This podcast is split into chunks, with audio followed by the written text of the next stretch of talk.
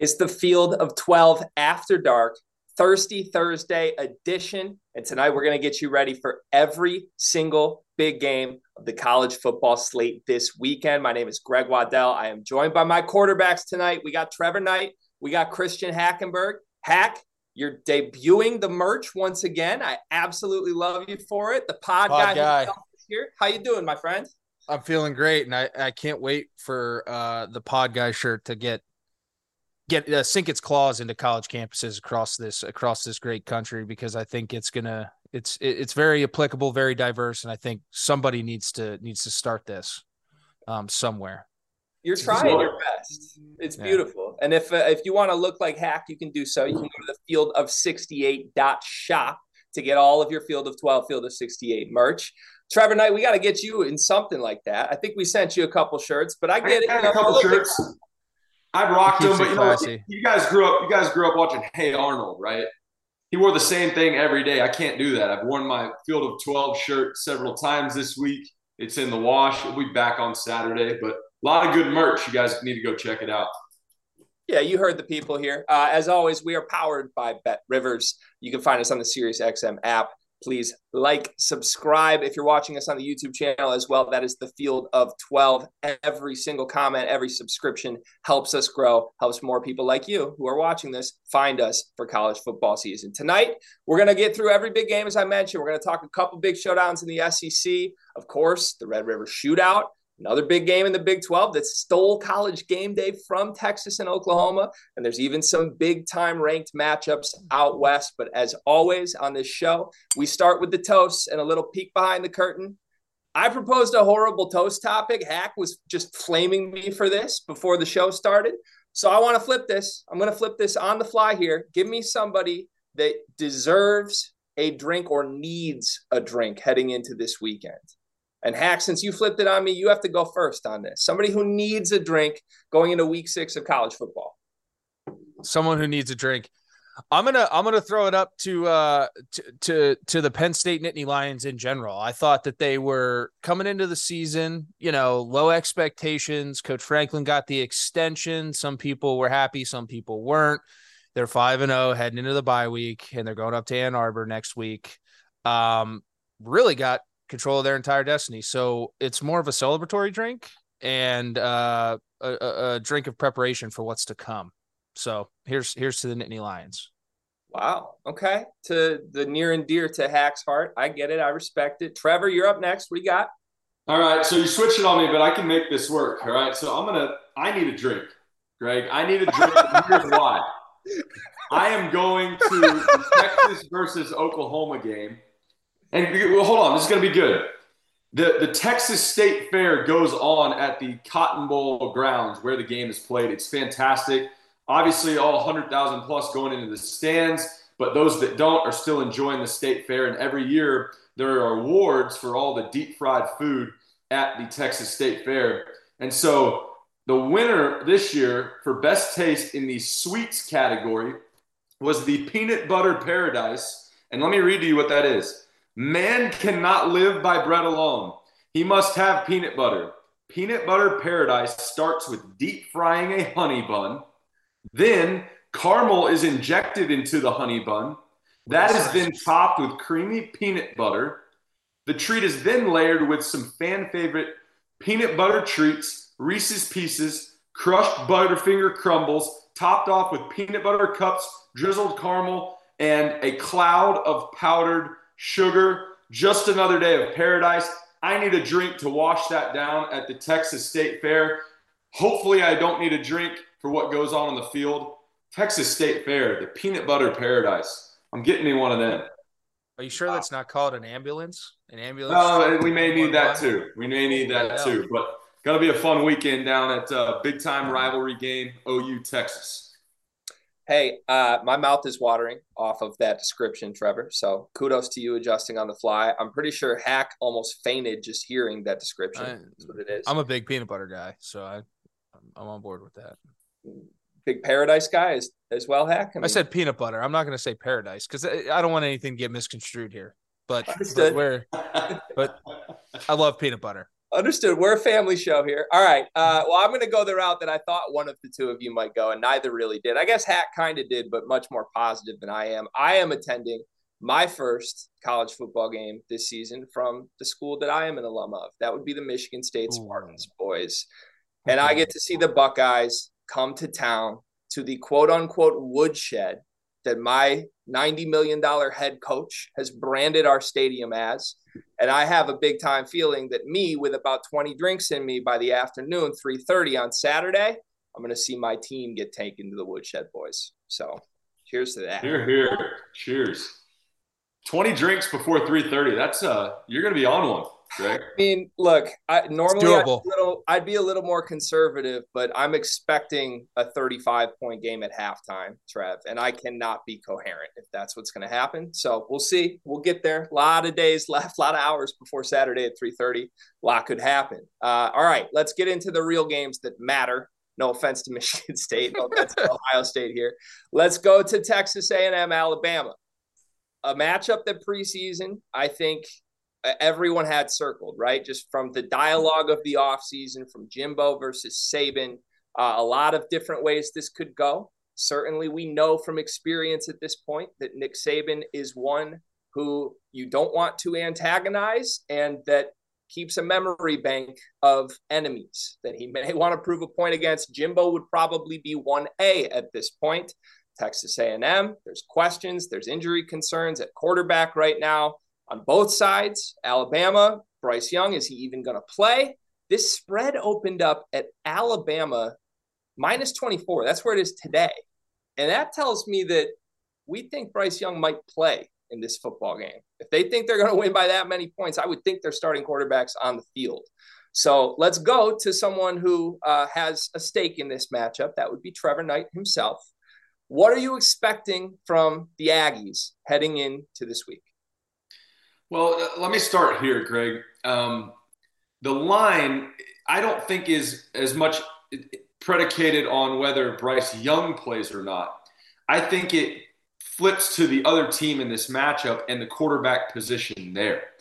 Um, with with Max Johnson, who, in my opinion, wasn't playing exceptional football, but was the guy that had won them a couple of football games in the past couple weeks going down with the hand injury. Now you insert Haynes King, who was the starter, named the starter at the beginning of the year, but has struggled severely up until this point. We've heard rumors that they're gonna, if Haynes doesn't get in there and start getting it done, that they're gonna try out the five-star true freshman in Conner Weigman and see what he can do. A lot of Texas A&M fans think that is overdue. So I don't think it's as much if or if not Bryce Young plays, which is crazy to say because he's the former Heisman Trophy winner. But it's more so the problems that are plaguing the Texas A&M offense and really Texas A&M as a whole right now. Um, it will be interesting given the history with both of these two teams, though. Obviously, what happened last year, uh, A&M goes in with a third string quarterback and beats Alabama. The offseason back and forth between Jimbo and Nick, which they have a long history. I thought it was phenomenal. The storyline is way different today, as you mentioned, than what we expected in the offseason, in the preseason. Um, it's not as exciting for us as fans. And I think we could all agree there that anytime you don't have your starting quarterback, Heisman Trophy winner, those types of things, it's just not as appetizing of a game. That being said, to round that all out, I think it is a lot more of a&M having some holes in what they're trying to do than it is whether or not Bryce Young plays or not. Trevor, you mentioned just briefly fans clamoring potentially for a true freshman to make an appearance in this game at quarterback. I want to flip this to Hack. I mean, what would happen for a true freshman to be thrown into this game against this Alabama team to make his college debut? Uh, I mean, yeah, at the end of the day, you never know really what's going on in Jimbo's head in terms of the direction he wants to go. I think you can make the argument that at this point in the season, what the hell do they have to lose? Um, get the kid some experience. Now, pinning him against this as his first start, I don't necessarily agree that that's probably a, a, a good strategy and something that um, is setting him up for immediate success right away or as best as you can. So that that's the only argument I would have there is, you know, let's let's see if Haynes can get it done, give him this game, and then go back to the drawing board and evaluate, right? Um ultimately, I think I think this is that's the type of decision that Jimbo has to make this year. And ultimately, I think it could end up being one that saves his job or doesn't at some point in time this year for the future. What's 18 year old Christian Hackenberg thinking if he's looking at a game 48 hours from now against this team? Like, is he is he pumped? He's like, give me the ball, I'm ready to rock. Well, I mean, I did it. So, uh, like, I mean, I did it as a as a true freshman. I mean, obviously, you know, I think probably, I mean, we played Syracuse in MetLife for my opener to start the year, so that wasn't like, uh, uh you know, Alabama, but um, no offense to Syracuse, good football team that year.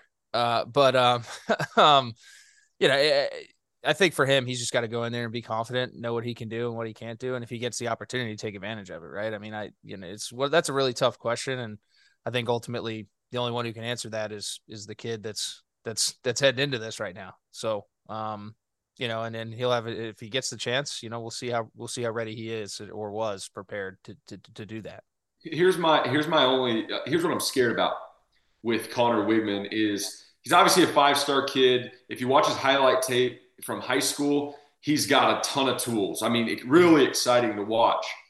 But if you're telling me that he didn't win the the two deep prior to the season starting, and then the starter that started the year got benched, and they are they have announced he he's starting this football game. They're going yeah. back to him after he didn't prove himself, and there's some injuries and things like that, right? But didn't prove himself. They're going back to him before giving you know, this five star true freshman a, a, shot, that tells me one of two things. Either one, he's not as good as we thought he was, or two, he's not quite mature enough to handle the pressure and those types of things, whatever Jimbo and his staff have decided. So I, I don't know why it's taken so long to get him in there, given their quarterback struggles, but those would be the two things that I look at is, ah, well, we'll see. And, and I hope he gets a shot and, uh, and plays a lot better than you know what some of us are speculating. Yeah, that feels a little when there's smoke, there's fire as to why he hasn't seen the field. We're not going to know until we actually see it, but there's got to be something going on there for uh, the situation to be what it is and him to not be taking snaps under center yet. Uh, mm-hmm. we're, we're talking a lot about offense right now. Let's flip this to the defensive side of the ball for Texas A&M because I I look at their season so far and yeah, it's been a mess in a lot of ways, but They've also played some solid, if not good, opponents and held them to three scores or less. I mean, give them credit somehow in the Arkansas game. They found a way. Uh, in against Miami, I mean, their back was against the wall. That team didn't score much at all in that game. So for them to have to prepare for a team that is likely going to be without Bryce Young, I guess we don't know. I shouldn't say likely, but could very possibly have a lot of Jalen Milroe in this game. Can Texas A&M really restrain the Alabama offense enough to keep this team in this game? What do you think, Trevor? Um, I'm going to use, and I, this is not the exact quote, but we can find it.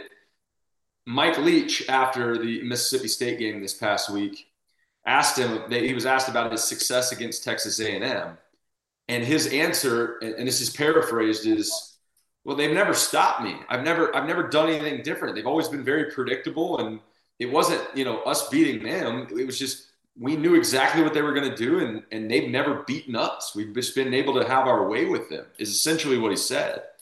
And that's concerning to me. When you've got and don't, don't get me wrong, Mike Leach deserves a lot of credit. He's a great offensive mind. Um, he's he's done it at a very high level at multiple schools.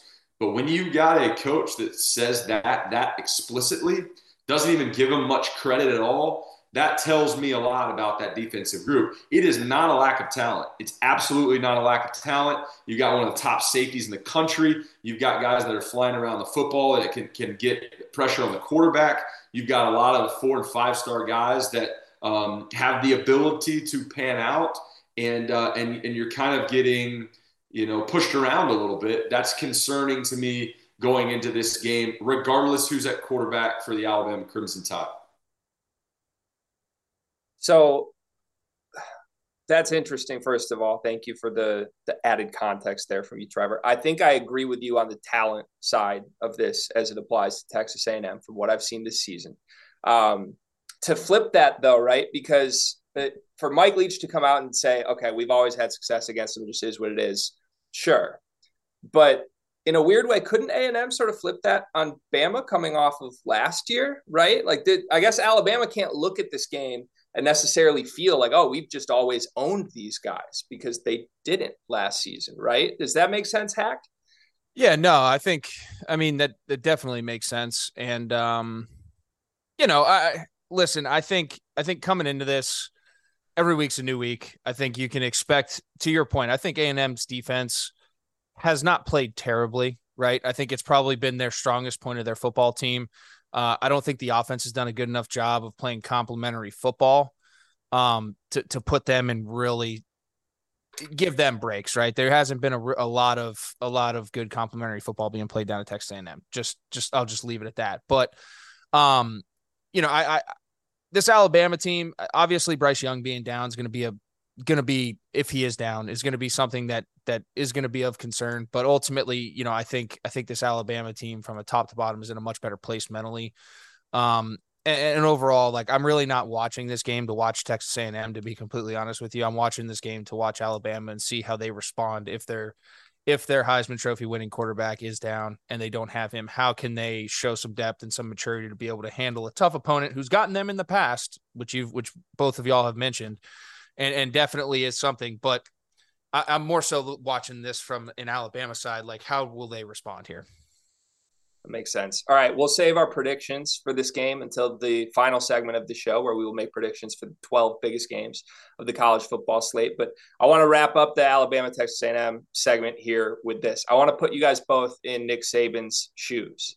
I want you to give me an answer here. Let's just say, hypothetically, that your medical staff tells you Bryce Young, he can go, but he's about 60%. Do you play him in this football game if you are Nick Saban? Or do you think you can get this win with Jalen Milroe and you want to save your guy for down the road? Hack, you go first, and then I want to get your answer to Trevor. Well, that's I mean that's that's such a tough situation. Like I, I wouldn't necessarily want to be put in that situation. Um, if if if I was told that Bryce Young can go ahead and play, and I, like using percentages, I think that's that's completely up to the player, especially with something like that, like an AC joint. Like that's completely up to the player's pain tolerance. Trevor, you mentioned you've gone through that injury. I, I've had that as well in the throwing shoulder. It's completely up to the player's pain tolerance. And if he's ready to play, like I expect them to roll him out there and play. If he's not, uh, I don't think Nick Saban will do that. Conference football game, uh, a team that beat you last year. Obviously, the storylines I would I would say Nick Saban will put him in the football game, and if it is a conversation with Bryce and his family and what they think is best for his future, you still have him and have the conversation with him. Hey, stand right by me. We're going to put Milroe out there, and we believe in him because of what we've seen on the practice field and his, his little time in the game. But if things start to go south, it's going to be a very quick trigger, and, and you go in there and do your thing and, and be the Heisman Trophy winner that you are that's how I could if if they decided to not run him out there, if he was suited up, able to play, he's on a really short leash and and ready to go in if needed. I think we're going to see both. That's what my gut says. Regardless yeah. of who takes the first snap, I think we're going to see both in this game. Uh, also, all right, final shout out here to Roger in Texas, who was on, I believe, a radio show today and uh, just threw out that uh, a hitman costs less than $90 million in Texas. So uh, I think that's an accurate statement. that's all I'll say on that in regards to Jimbo Fisher right now. all right, let's move. Let's let's move, fellas. Let's go to the SEC country here. Uh, still, we're gonna stick in here. We got Tennessee traveling to Death Valley for LSU. This is a noon kickoff.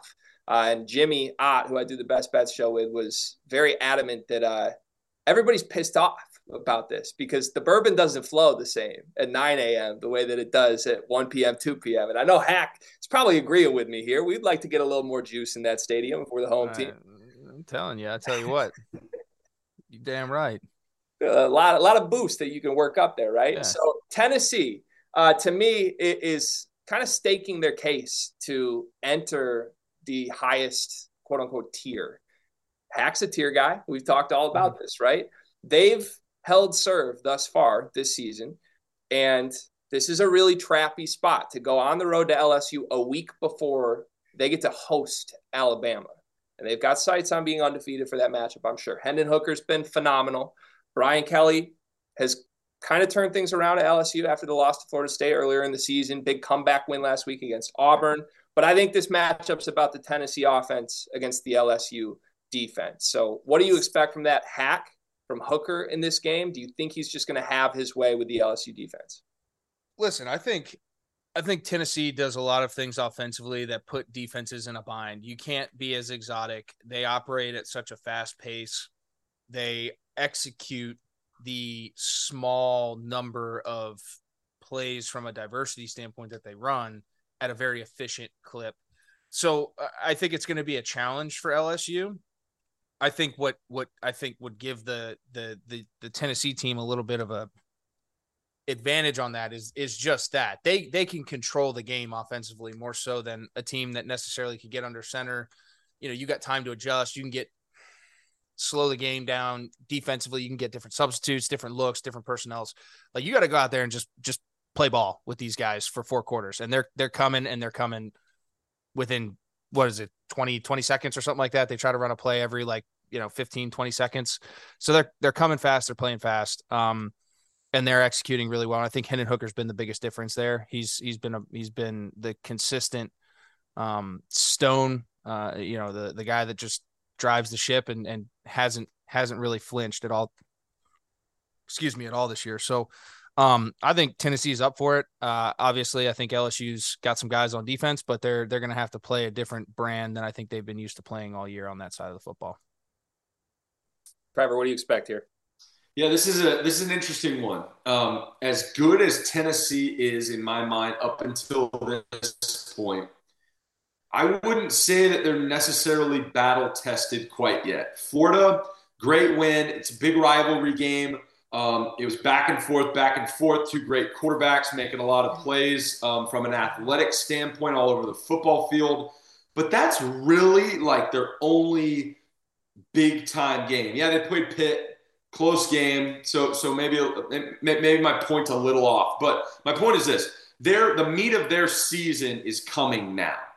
And if Josh Heupel and Hendon Hooker, I'll throw him into that decision making tree as well and culture driving tree if they can get this team to truly have a one week at a time mentality starting this week in Death Valley, they've got a shot to be extremely competitive. But they have a tough draw, man. I mean, for for being on the east side of a great conference, their two West teams that they play this year are at Death Valley, LSU, and then and then Alabama, the number one team in the country.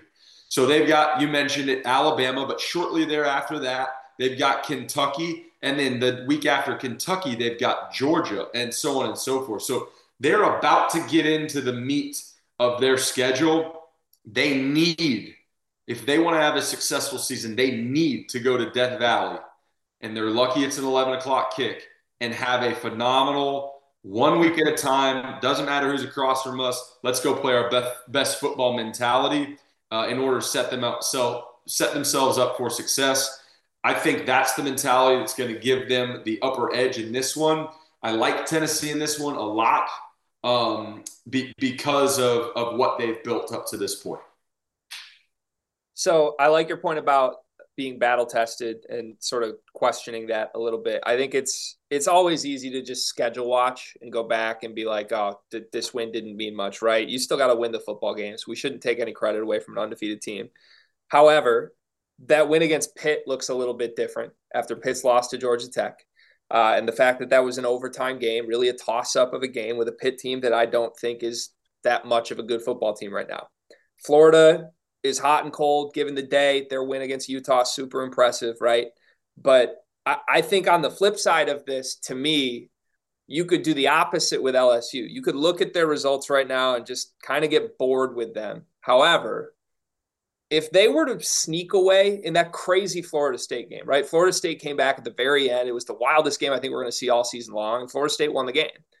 But if they didn't, aren't we sort of framing this LSU team totally different than we are? Like, I, I feel like people have forgotten about this LSU team a little bit, Hack.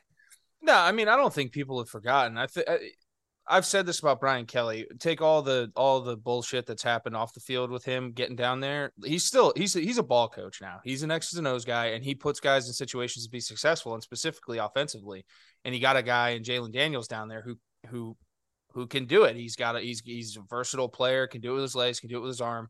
He puts him in situations to be successful, and they got guys around him that can make plays as well. So offensively, it's not like he's he's not handcuffed really. I think it's just more so a development identity and really getting all in top to bottom buy in into his philosophy at, from a program standpoint. But I just think that he's in a completely different stage at LSU than Heupel is at the University of Tennessee in that development, if that makes sense. And I think that to Trevor's point, this Tennessee team, I, I don't think it even it starts prior to this year with this Tennessee team. I mean, it goes back into the year before and even the year before that a little bit. I think this Tennessee team's just really been building up into this form.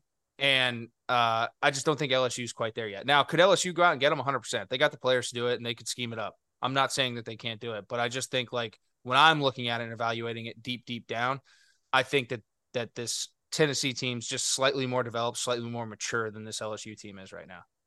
How real is the sensation of a trap game? I mean, as a quarterback in a big time game like this, like, is that a thing? Yeah. I mean, I think they're it's definitely a thing, and I mean, trap game, whatever you want to call it. I just think that LSU is a really good team that could ma- they can match up with Tennessee athletically. They're a really good football team, and I wouldn't necessarily call it a trap trap game. I think like when you made great points, right? Like looking at this Pitt team, you know, this Pitt the Pitt the Pitt win or the Pitt win doesn't look as good as it did when they played Pitt. But when they played Pitt, Pitt was a top 25 ranked team and they, you know, Ken, Kedon Slovis was still like, hasn't gotten kicked in the teeth. And they were, they were excited about what was to come. The ACC reigning ACC champs, the whole nine. Um, I think that's a different team then than they were now. Right. So you can make the argument both ways. Um, and at the end of the day, it just comes down to who who shows up and who plays and who's like I said, I think maturity plays a big role in whether or not trap games are something that really exist or not. Trevor, am I wrong in that? I mean, I think that that's like being. Yeah, I agree. I, I wouldn't call this a trap game because it's a top twenty-five matchup, right? It's a big time football game. Um, so whatever your definition of a trap game is, you know, I, I always thought of trap game as obvious inferior talent or inferior team and you're going to go there and you're going to lay an egg and not play to the standard of what you're trying to accomplish on uh, you know at the next week or down the schedule right? I, I do hack you mentioned something about brian kelly and him being a great football coach. And greg you asked the question have we forgot about lsu but I, I just want to point out brian kelly's a great head coach. They're in the top 25 and if we look at some of the biggest logos in college football that now have first year head coaches, all of them except for one are doing very subpar. Florida, Billy Napier, not having a great season, hot and cold, eh, like you said. Oklahoma, two straight losses, first year head coach. Notre Dame, obviously know what's going on there. LSU, yeah, we don't know yet. They aren't in the top 25. The only one to this point with a first year head coach, big logo that I can think of is USC. And, uh, and, and I know we've got some thoughts on that and if they've faced anybody yet. Um, mm-hmm. But you got to give some credit to Brian Kelly to establish some sort of culture year one to get them in the top 25 at this point, in my opinion. 100%. I think this is a narrative shifting game for Kelly's program, really, at least year one, right? Because if yeah. they win this game, all of a sudden everyone is taking them seriously and they're all over the highlights and ESPN's loving them and they probably jump 10 spots in the poll. Not that the poll means anything. I know we all feel the same on that. But if they lose this game, I, I could see it nose diving the other way. Fair or not, it's a pretty pivotal moment to go up to five and one with a win against a top 10 team in Tennessee versus going down to four and two, especially if it isn't an overly competitive game we'll have to wait and see what happens. All right, we're about halfway through the show. Appreciate everybody listening. If you're watching this on the Field of 12 YouTube channel, please subscribe, get in the comment section. We'll answer some questions for you as well. Uh, and if you're listening to us on the SiriusXM app, we appreciate you. We are there as well every single show, Monday through Thursday and Saturday night after all of the action. These guys will be back on breaking it all down for us. We're going to go to the Big 12 now, the Red River Shootout. Trevor, this is your time, my friend. Texas, Oklahoma, this doesn't have the luster we thought it might have. In fact, there's a bigger game in this conference. Am I allowed to say that, Trevor? There's a college game day game in this very conference in Lawrence, Kansas on the same day as the Red River Shootout. I can't get over that. I've said it out loud like seven times. I still can't believe it's happening. Oklahoma, we have no idea if Dillon Gabriel is going to play in this game. We do know that Texas's quarterback is back. Quinn Ewers has been cleared. He will be starting in this game. And I don't think that's good news for the current state of the Oklahoma defense, Trevor. So, what do you expect from your Sooners heading into this game? Are they prepared to go make this a battle or to win this football game? Yeah, well, I mean, first and foremost, if you were to tell me prior to this season starting that here is, you know, the sixth game of the season for both of these teams, that neither one of them would be ranked, and that Kansas and TCU were not only both ranked, but hosting college game day, as you mentioned, I would have put my mortgage on it. I would have put my life savings on that. That is a crazy, crazy, crazy line right there. That being said, you got two three and two ball clubs, a Texas team, if we look back, that uh, has the ability, we say, uh, on the defensive side of the ball to play at an extremely high level that we saw against Alabama. But then they turn around and, and play very subpar against a pretty pedestrian tech team. And then you see the Oklahoma team, and I got a lot of flack for this this past week, whose defense has struggled extremely extremely bad in the last two weeks, um, allowing 96 points in two weeks against two teams that, in my opinion, they shouldn't allow that to happen to.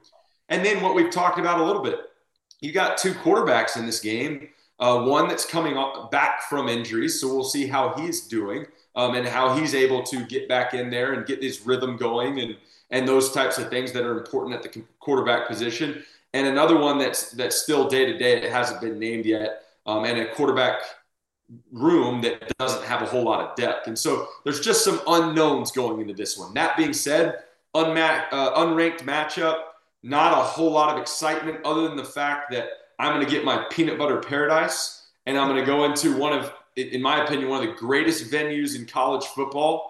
Uh, on top of a, you know, including a couple others, you know, the Big House and uh, some of these big rivalry games, but split right down the middle. One side crimson, one side burnt orange.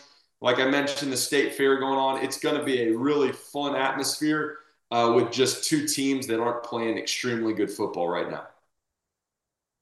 Hack, he threw the big house out as one of the best venues. For I just got to get your pulse check on that. Is that an accurate statement? Uh, it's cool, but it's not loud at all. For as big as it is, like it should be way louder it's not loud. But anyway, we'll we'll get it. We'll get off that. We'll get off that topic because I can't. I can't be. You know, I can't. can't be making any more accusations past that. I thought I was um, in your eyes there. Hack. I know. I know. So uh, yeah, let, we'll throw this over to you, right, for your analysis yeah. of this game in general. But um, I I do want to note from a betting perspective because I'm the resident gambler here. Bet Rivers. The line is Texas minus nine going into this football game, which I guess makes sense given the quarterback situation and the health of Dillon Gabriel. Um, but that still seems like a lot of points in this rivalry for this Texas team to be favored by. No, I don't know. I mean, I Trevor's the guy that's like this is this is the Trevor quote. You know, rivalry games throw all throw everything out the window, right? And I, I completely agree with him. Um, it, it, it's hard because like the analysis like looking at it from a from a deep dive looking at the big picture looking at where every team's at how they've been playing you know when we've gotten to watch them yeah i think this texas team's in a better position than oklahoma is heading into this as long as Ewers can stay healthy, but even Hudson Card played well and you know decent enough the last couple weeks, efficient enough to win games for him. You know, for the most part, um, or put them in in positions to win games, right? I don't think you can say the same about the Oklahoma team um, and, and quarterback room. But then there's the wild card of Brent Venables, and I think a pissed off Brent Venables is going to do everything he can, and I, he's he's heard about the defense, the defense, the defense now for two, two, two, two and a half, three weeks. Um, he's going to come in prepared, I think. Um, and if he doesn't, it would shock me if they came out and laid another egg defensively. So I think it's going to be tighter than that. Um, but I, I mean, when I look at it, I'm I, my toast. You're you're really piss poor toast uh, suggestion prior to us coming on. my toast was going to be the return of uh, the return of Quinn Ewers um, because I thought it was a shame the way he went down in the Alabama game was playing really well, and uh, I was excited to see if he could pick up from where he left off, which is which to Trevor's point is tough to do, you know, taking a couple weeks off. So, but that's that's really what I'm looking at. I, am looking at the Texas team, and you know, I think Brent's going to get that defense ready to rock. So um, that that's my player to watch of the entire weekend across the country is Quinn Ewers, and here's why he played really good for a couple of series in that Alabama game, which they played. The, the Texas team as a whole played very well. I am not convinced yet that Quinn Ewers coming back is going to move the needle that much in this matchup. I'm just not because, like you mentioned, Hudson Card, he's come in, he's played pretty well. I don't think, given the quarterback battle and how long it took to name Quinn Ewers the starter, I don't think there's that much disparity between these two guys. I think it was edged out by Quinn Ewers. And again, played pretty well in a couple of series before he went down. You don't want to see that. So I if if Quinn Ewers comes into this football game and lights Oklahoma up, I will sit back in my chair next week. I'll sip whiskey the entire show, and I won't say a single word. what if he throws? What if he throws for two seventy five, two touchdowns, and no picks, and they win the game? Yeah, I think that's uh, that's a very solid game. Hundred percent. That's what I want to see out of it. Well, now, that's the thing out, is, and that's the other thing though, is I feel like a lot of people put the expectation on a kid like that coming in, right? Ton of expectation, Texas kid, huge, huge recruiter. But like at the end of the day, he's still got to grow, right? Yeah. So like that's what always scared me about even his expectations going into the first game. I thought he played fine the first game. I thought they protected him a little bit. I thought he missed a few things, but I think overall he did well. And then to see him grow into that performance that he was putting on against an Alabama team was to me there was big jumps there, right? For a kid for his first year starting, first exposure to college football, big big jumps. So to your point, I think if he can if he can kind of pick up right where he left off in that area code, I think he's on the right trajectory to finish out the year strong. I just the, the last thought here on, on the on the Ewers deal, Greg, and we can move on. I just know that it is it's happened to me. I'll, I'll pick out a game. 2014, we were playing Baylor at home. Jumped out. I was playing fantastic. We jumped out 14 nothing on those guys. Bryce Petty and and a great uh, Baylor team that ended up winning the Big 12 that year. Jump out 14 nothing. After that, they ended up beating us. I think 42 to 14. All right. I ended up playing horrible the rest of the game it was one of those days that we've all had, right? But my point to that is I had a great couple of series to start the game and then it fell off. So I'm not saying that Quinn Ewers can't do it. He has shown us he's got the ability to move the football down the field. I just want to see him put a great game together from start to finish. No doubt. Doesn't have to be a hero to your point, Hack. Just go in there and operate the offense the way we've seen he's capable of doing. And then I, I want to see him do that for a couple weeks in a row for the rest of this season if, uh, no if we're really going to get on the Ewers train. No doubt. No doubt. Final thing for these two teams, then we'll move to the college game day game here. But uh, there's four teams at the top of the Big 12 right now that do not have a loss in the loss column, right? Texas, one and one. Now, Oklahoma, 0 and 2 do either of these teams, I think it would have to be the winner of this game. I don't think the loser of this game is going to factor into anything in the conference race, just to call it what it is.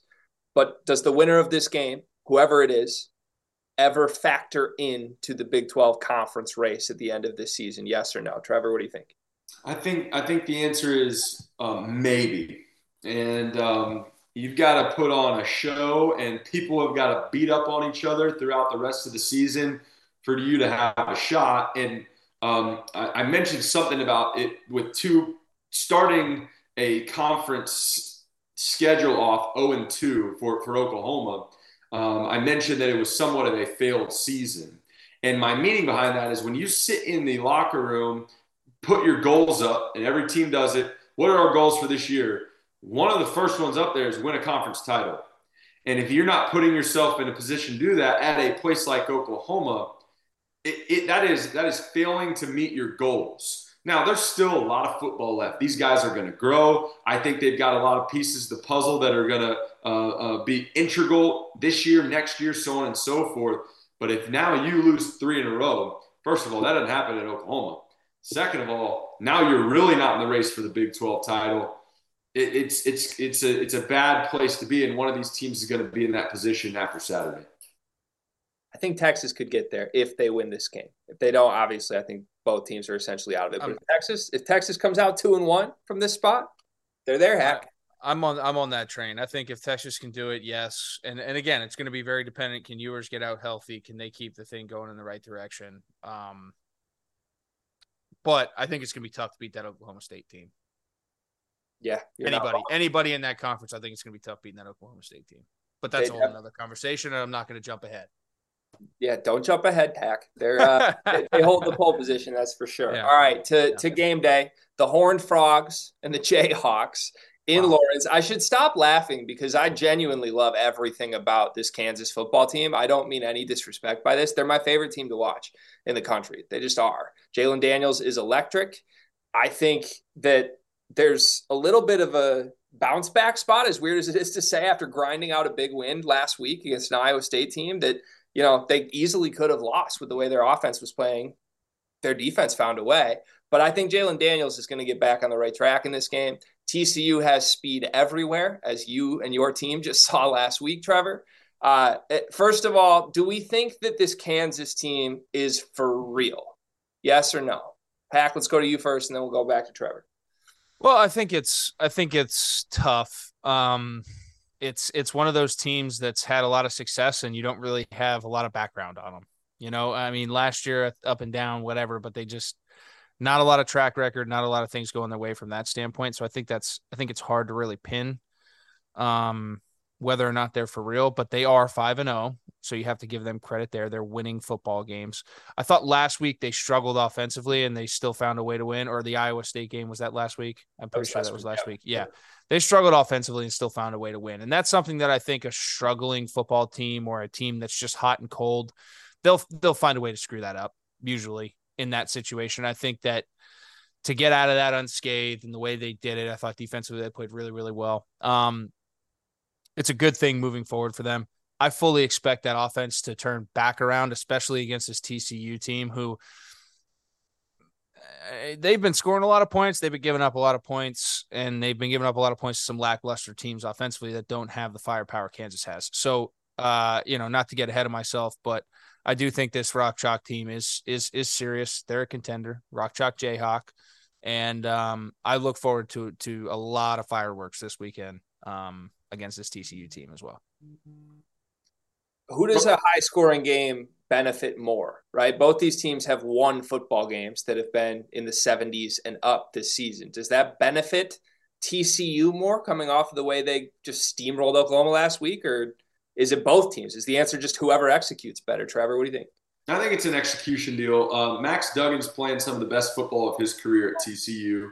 We'll see if he can put another one together this week. Um, it, I take myself back and put myself back in, in playing in the Big 12, where I'll just be honest, Kansas coming up on the schedule. You got the coaching staffs game planning not only for that week because it is one week at a time, but they're already looking at the next week ahead. It is that that's how bad Kansas was year in and year out. To where, yeah, they, they they've got players, they got dudes on scholarship. You got to go in there and handle your business, but something would have to go incredibly wrong for you to even for it to even be a, a tight game. This year's different this year, especially going to Lawrence, I don't know what it would be like to play in a full stadium there. It never happened for me. You're going to play in front of a full stadium. They're probably bringing in extra bleachers because it's a glorified high school stadium. Uh, college game day. The Kansas faithful is going to be going nuts. Um, you've got great quarterback play on both sides of the game. I do think it will be a higher scoring matchup than what we saw last week against Iowa State for the Kansas team. TCU obviously showed they could put up a lot of points this past week as well. It's going to be a shootout. And, and to answer your question about Kansas being for real, you got to respect them. I'll say that. I think that they are have put them in themselves in a position. They got to win one more game, and they're going bowling, which is phenomenal and a great accomplishment for Lance Leipold and that group. But you have to respect Kansas each and every week. If you're Oklahoma State, if you're Oklahoma, if you're Texas, doesn't matter who you are, and that's saying a lot for for a, a group out of Lawrence that has really got a good culture going right now. To me, Kansas is the ultimate trap team right now.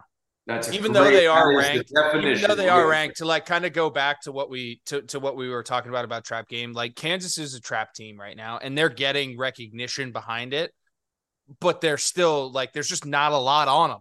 So you can't even really go back last year. Like when you're game planning for this team, you're game planning just on this year because at last year's tape and the year before that's tape and probably 10 years before that's tape going all the way back to Tom Todd Reesing wasn't worth a shit. So they're they're they are the trap team because they got they got a lot going for them from that standpoint. Yeah, to that point, I've been fighting myself all week in prep for all of these shows and talking about where I'm going to place my bets. I've been fighting my heart. It's the head versus the heart because my heart tells me I love this team. There's going to be so much juice in that stadium. If they're going to get into a high scoring game, that benefits the Jayhawks. Everything's set up for a marquee win. The head tells me that as soon as they play a team that they just can't stop, this could get ugly. And I don't know if TCU is that team. I give Kansas a ton of credit for what they did defensively last week to find a way to win, like you said, when their offense wasn't firing.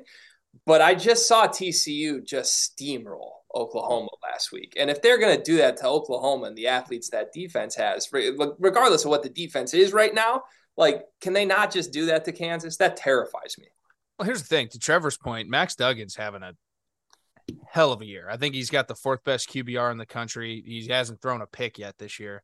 So if you don't have a guy who's going to who who if it is a shootout and you got a guy who's not going to turn it over on the other side or hasn't done it yet to this to the, to up into this point this year, that's that's tough because then you really have to go toe to toe and it's ultimately going to come down to coin toss and who you know did you double up at halftime or it's going to be something goofy like that a special teams play um, which you really don't want to happen. So, um, you know, that's the only thing I think that you can look at. That's if it does turn into a shootout and he continues to take care of the football, and, that's going to be tough. I'll say this too about Kansas and way their schedule laid out for them. They've played two Big 12 games, West Virginia and Iowa State, both of which, to, to your point, you can't even look at last year's film for Iowa State because they're a completely new team in a, in a negative way. You know, they don't have Charlie Kolar and, and some of these big time Breece Hall, these guys that yep. carried their team for several years. They're not a very good football team. Um, so Kansas got got one there. Now, uh, like you said, found a way to win. It's awesome. They're, they're taking a step up. And then West Virginia has played abysmal football up until this point. Um, several losses. Looked horrible against Texas this past week. Uh, looked like the Kansas of the Big 12 in, in previous years, in my opinion. So Kansas still got to go play Oklahoma and Texas and Kansas State and Baylor and Oklahoma State. Like they got a lot ahead of them as well, but still, like we've said, kudos to Kansas at this point. Greg, you made a great point. What's going to happen when they face somebody that they just can't play with? And I don't think they've seen that team quite yet. Yeah, and they certainly will. The question is just is that TCU this Saturday or does it come down the line against that gauntlet of a schedule? All right. Uh, in just a few short minutes here, we are going to get to our game picks, all 12 of the biggest games of Saturday. We will go one by one. Producer Dagan will come in as well. We've got records from last week and we will give you our breakdown on who we like and why. But let's go to the Pac 12 quickly. A couple big games I want to talk about. A ranked matchup first Cam Rising, DTR, Dorian Thompson Robinson Utah, UCLA. There's probably 13 fans in the stands for this one that are going to be treated to a fantastic matchup between the Bruins and the Utes. But UCLA coming off that win against Washington, I mean, that impressed the hell out of me. I didn't think they had that. I was really, really high on Washington from everything I'd seen from Michael Penix. And I thought DTR was just fantastic. And I haven't seen this DTR in the past the way I'm seeing it right now. Uh, Cam Rising, though, he's a dangerous man. He's a dangerous man no matter where this game is played. And the Utah defense on the other side of the football is one of the best in the country. I feel like everybody that I've talked to from the field of 12 has been on Utah. And I don't know that I've talked to either of you guys about this, just in general. Like they like Utah coming out of the Pac 12. I would assume if you feel that way, then Utah has to win this game. Do either one of you feel that way? Are you on Utah? I'm high on Utah. I, I like the football team. I'll say this about both of these teams. I think Utah's response after the week one loss has been uh, admirable. Um, and then I think UCLA is having a much better season than we thought we would. And, and I'll, I'll, point out their head coach, This is the first year I've seen Chip Kelly on the sidelines in several years.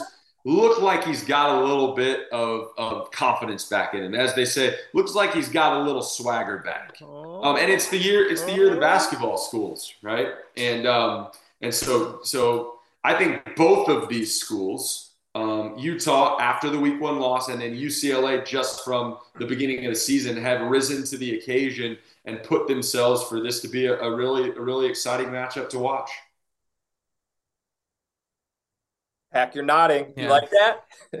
yeah, listen, I, I I just really like this Utah team. I think Cam Rising brings an element of experience, eh, battle tested. I, I just like his attitude, man. The dude's got just a gross, like pin straight mullet thing going on. Like he just like he like I'd play for that guy. You know what I mean?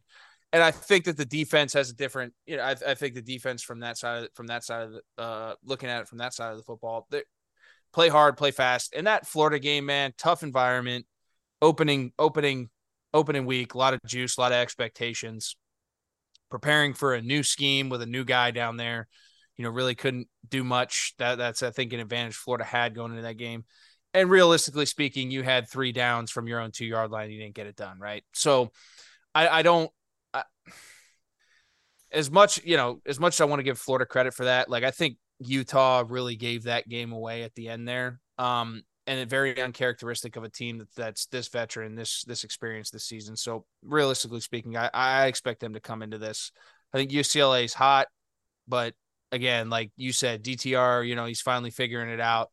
Uh, you know, Leopard doesn't necessarily change his spots completely too often. So I'm not I'm not saying that that he's not playing well and he won't play well. I'm not saying that at all, but I'm saying I got scars from thinking that you move on too quickly from people. So, um, you know, I, I, I if I'm putting confidence in consistency here, and I, I really like this Utah team.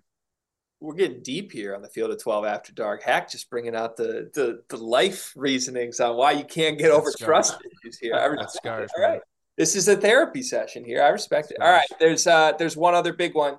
Washington State is at USC. The Trojans are up to sixth in the poll right now. Caleb Williams is doing things that are just crazy to the eye, quite frankly. That little jump pass when he thought he was going to get taken down for a safety, and all of a sudden it's a first down. Uh, he's dynamic as hell.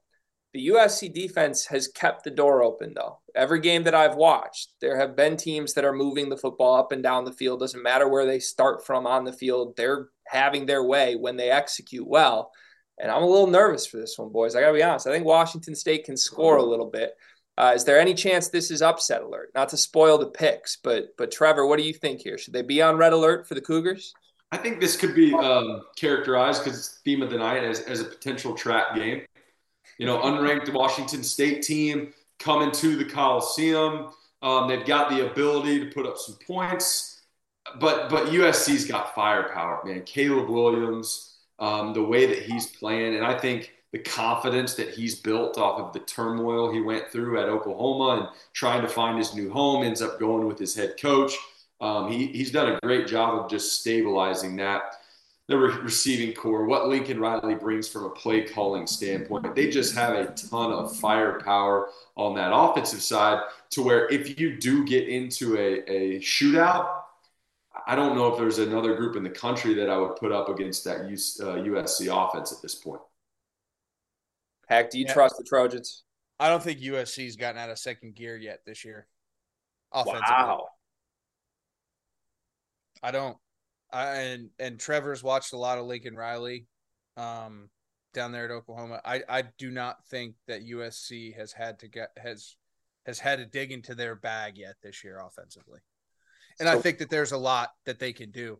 Now, I, and this has been my thing. I think defensively they are there is an there is a, a gaping hole defensively in terms of complementary football.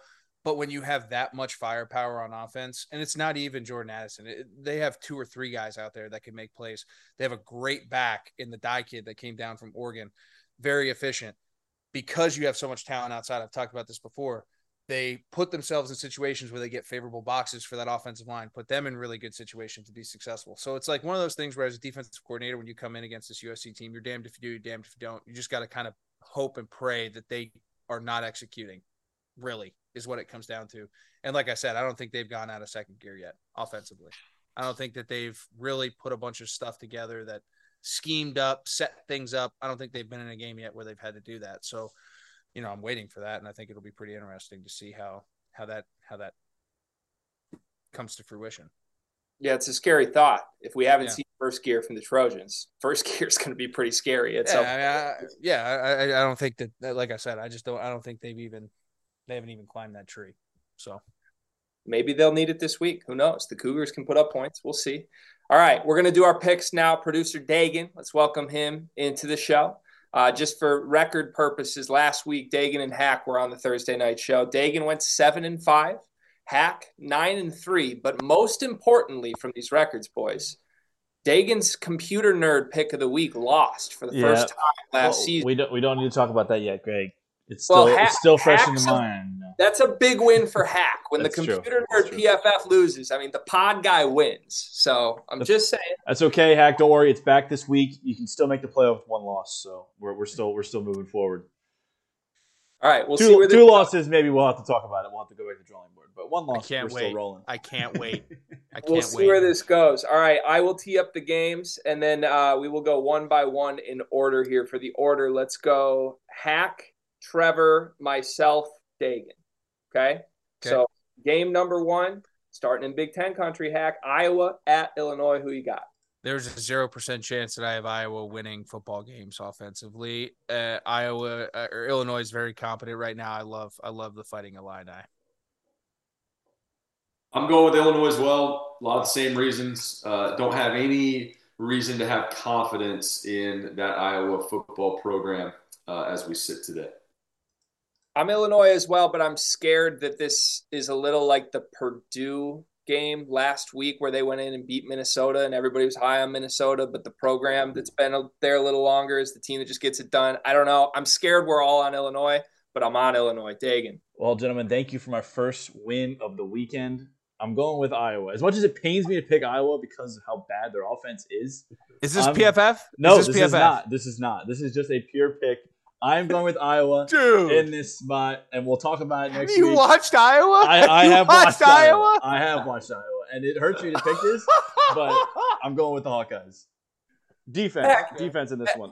Heck, you really think PFF would yeah, point yeah, anyone to Iowa? Also, also, I need to apologize. Defensively, defensively, Iowa's not bad. I, I mean, also need to apologize they, to producer know, Trevor. He is an score 21 points. We'll talk about that later. But this is gonna be this is gonna be like a seven to three game. This is gonna be like the first game of the year for Iowa again. This is gonna be ugly. So I don't know. I think uh, Iowa wins ugly. There we go. Wow, dude.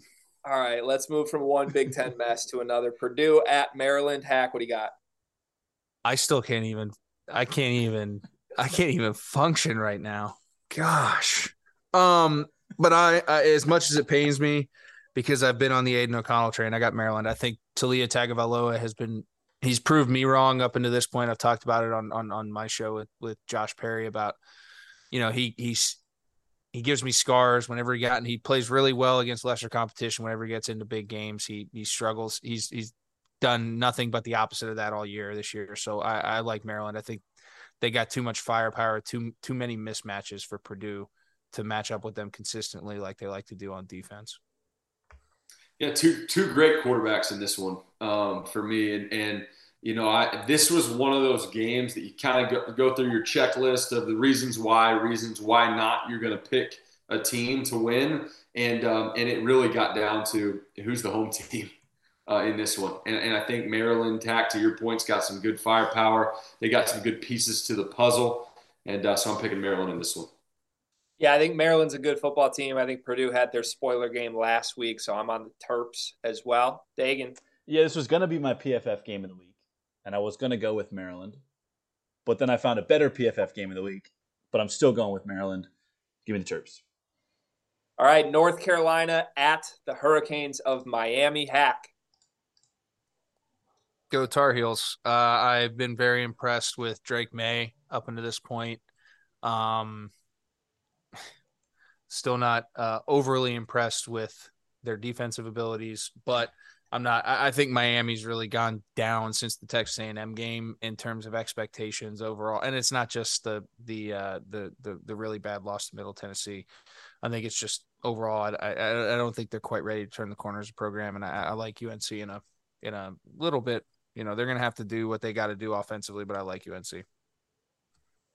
I'm going UNC as well. You look at Miami, and after scoring 70 points in the first week, they have not impressed me with their ability to put points up on the board. North Carolina, on the other hand, is trending up in that category. A lot of firepower, putting a lot of points up throughout this entire season on the scoreboard. A four and one team going to a two and two team. Uh, I like North Carolina and, and Mack Brown in this one.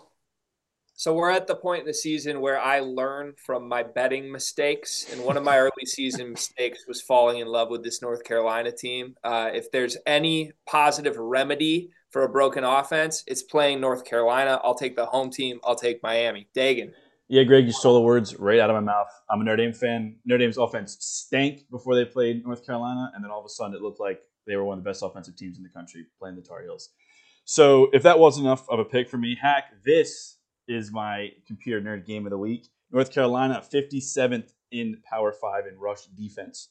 Trevor, you don't know what this is. This is my crazy computer nerd. You know, oh, I, I watch nerd it. Now. Oh, yeah. Just I sure. do like I do like Miami's backfield now. I, am so yes, agree with you. North Carolina, like 57th graded rush defense in Power Five, 58 in coverage, but that's not really what's important here. It's the rush defense. It's more important.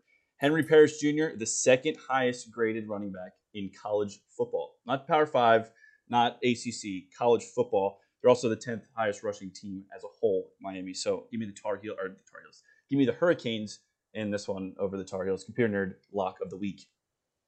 We're Computer back. nerd lock of the week is two and one on the season for the listeners out there. So we'll about to be three and one. So we're back.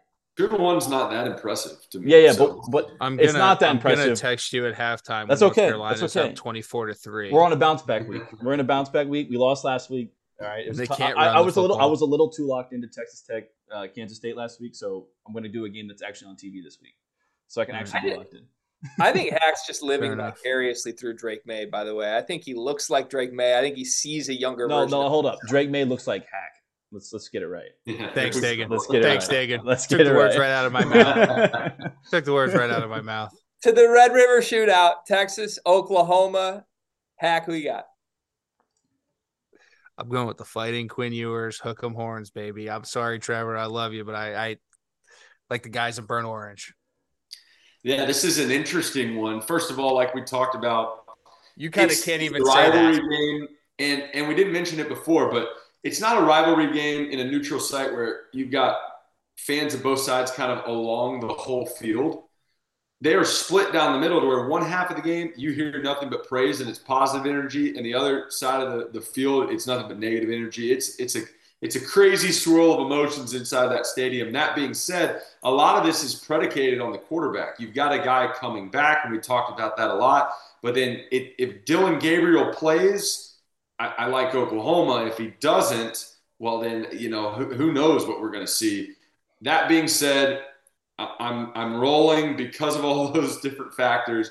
I am rolling with my Oklahoma Sooners in this one. I will be there in crimson and cream, having a couple beverages in my hand every couple of minutes. What about peanut butter paradises? Peanut butter paradise already in the stomach. Let's rock and roll. I'm going to say the most controversial thing that has ever been uttered on oh. Field of 12 After Dark. oh, boy. Peanut butter paradise, overrated. Hook 'em. Hook 'em, Dagan. Who you got? Well, listen, I'm not going to go as far to say peanut butter paradise is overrated. Right? I don't know. That looked pretty good, if, if I do say so myself. But sounded. Yeah, whatever. Well, he showed a picture too. It looked good too. He did show the picture. Yeah, I didn't right. see the picture. Well, if you were paying attention, Hank, you know you would have saw the picture. But okay. um, no, coming to this game, obviously you don't know what's going on with Dillon Gabriel, and then the news came out about Quinn Ewers. Uh, I got Texas in this one. I think. Um, I don't. I don't know if they're going to cover the what is now eight and a half point spread. I think it's going to be a little bit closer than that, but uh, I got I got the, the Longhorns. What? Hook them by four? Something field goal like that. Uh, the classic Lee Corso Three? by a field goal. Okay. All right. Classic. Washington State, USC. Hack, we got SC. And like I said, them them bad boys still got third and fourth gear to hit, and you know if they're driving something newer, fifth and sixth. So um, I'm excited about that offense. SC. Yep, I'm going with uh, with USC as well uh, for all the reasons that we mentioned during our analysis. If you watched Best Best this morning, Washington State was my upset pick of the week. I'm taking them. I think that USC gets bit when no one sees it coming. I think this is one of the last opportunities that nobody's going to see it coming. They got some big games coming up. Uh, and on the theme, trap game. I don't know who what's USC the, what's the what, what I mean what what are the odds here? Like what is this your retirement with a parlay no, no, no. like into this one or is this just This ain't crazy. This ain't, this ain't for a gimmick. This ain't nothing. I think Washington State beats USC this week. I really do. I think that Wow. offense can score. I thought they went toe to toe with Oregon, who actually really impresses me the more that you watch the Oregon team. Uh, and I thought Washington State should have won that game. Quite frankly, they blew it late. I think they've learned from that. And I think this USC team, I mean, they let, I, I guess I shouldn't say hang around because Caleb Williams is just too good. He kept scoring. But Arizona State scored on this team. They moved the ball at will in that first half. I like Washington State. Dagan, what do you got? I, I respect the pick, Greg. It's a silly pick, but I respect it. Give me USC. Uh, if the computers say I'm silly, that's not good. BYU against Notre Dame hack.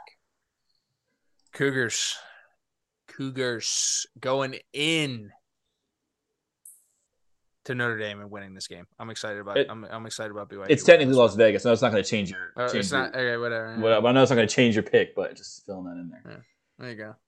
Yep, rolling with BYU as well. Um, it's, it's top 20 team. They're playing good football. They deserve that ranking, in my opinion.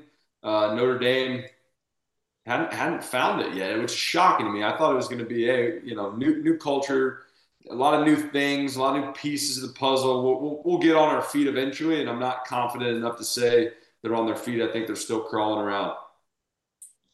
Yeah, uh, Jimmy Ott had a great line this morning. It's the Mormons versus the Catholics in Vegas. I don't know what that means for either side, so I'll take the better football team. That's BYU. Dagan. Um, well, if I, what you know, I, I got to pick with my heart, which is Notre Dame. You know, obviously, but You and Trevor. But but but but I think Notre Dame has had two weeks to prepare. As Trevor said, they have to figure it out eventually. Uh, I just feel like this could be the week they kind of figure it out. I don't know exactly how they're going to figure it out. That's not my that's not my job. But I just have a feeling it's, it's going to come. So I don't know. We'll see. I think uh, BYU struggled a little bit last week with Utah State. Notre Dame's had a week off, two weeks to prepare. Give me the Irish. Outside of the fact that you know, it's a hard pick, but nobody needs to know.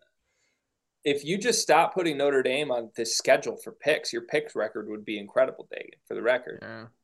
Yeah. Would you, wait, we'll say that again. Sorry, I missed that. No, just keep Notre Dame off of the pick schedule every week, and you would have the best record of all of us. by That, far. no, that's all right. I didn't. I did. I only picked them one week and they won. I'm pretty sure. I picked them against Cal. Yeah, we'll check the stats on that. We'll go back and look. All right. I'll go back and look. Ar- Arkansas, Mississippi State. We didn't talk about this one. We left it off the rundown. Uh, who you got, Hack? Yeah, uh, I think KJ Jefferson's still questionable, correct? Maybe a game time decision, probably not looking trending downwards. So for that reason, I'm going Mississippi State. Mississippi State for me as well. Uh, big win this past week uh, over over Texas A&M, and big win not because Texas A&M was playing great football, but uh, because I thought they put a lot of uh, pieces to their puzzle together and put together a, a complete football game. Mm-hmm. Uh, yeah, I I'm going Mississippi State. I don't feel good about it, but with KJ up in the air, you got to go Mississippi State. Dagan. Man, you guys are just giving me wins this week. Arkansas. I, I, I I'm up in the air. Obviously, if KJ Jefferson doesn't play, um, but I I think he's going to play based on what I've been reading. Um, so I don't know. I feel I, I think Arkansas is a good team. I think they're going to struggle a little bit, obviously defensively, but I think they're going to do enough uh, to to get it done. Um, I mean, LSU was able to stop Mississippi. Obviously, LSU and Arkansas are different teams, but dual threat quarterback. LSU was able to win that one pretty handily. So I like uh, Arkansas here. Florida State at NC State. Hack. I got NC State bouncing back. I don't think Florida State's quite there yet. Uh, I do have. I think defensively, NC State brings a little bit to the table out of experience. Devin Leary obviously running the ship offensively and, and, and driving that car. So uh, I got NC State bouncing back here. I got NC State in this one as well. That being said, this is going to be one of those games that I'm intrigued to watch on Saturday. If Florida State can come out and, and and play the way that I think that they're capable of playing, may not have shown it too much this year, but capability uh, is is the word that I'm using here. Then it could be an interesting matchup. That being said, still rolling with NC State to uh, to win this one in our pick'ems this week. Okay. I'm going Florida State. Bounce back spot for the Seminoles. I think Wake Forest offense is legit. I actually don't trust the NC State offense to go score like 50 on this Florida State team, which I think is essentially what Wake did. So give so me you think Seminoles. Florida State's going to score 40 on on this NC State defense? I think they can get to 30. I really do. Man, Hack is just coming coming at everybody's picks today, man. He's on it tonight. I like it.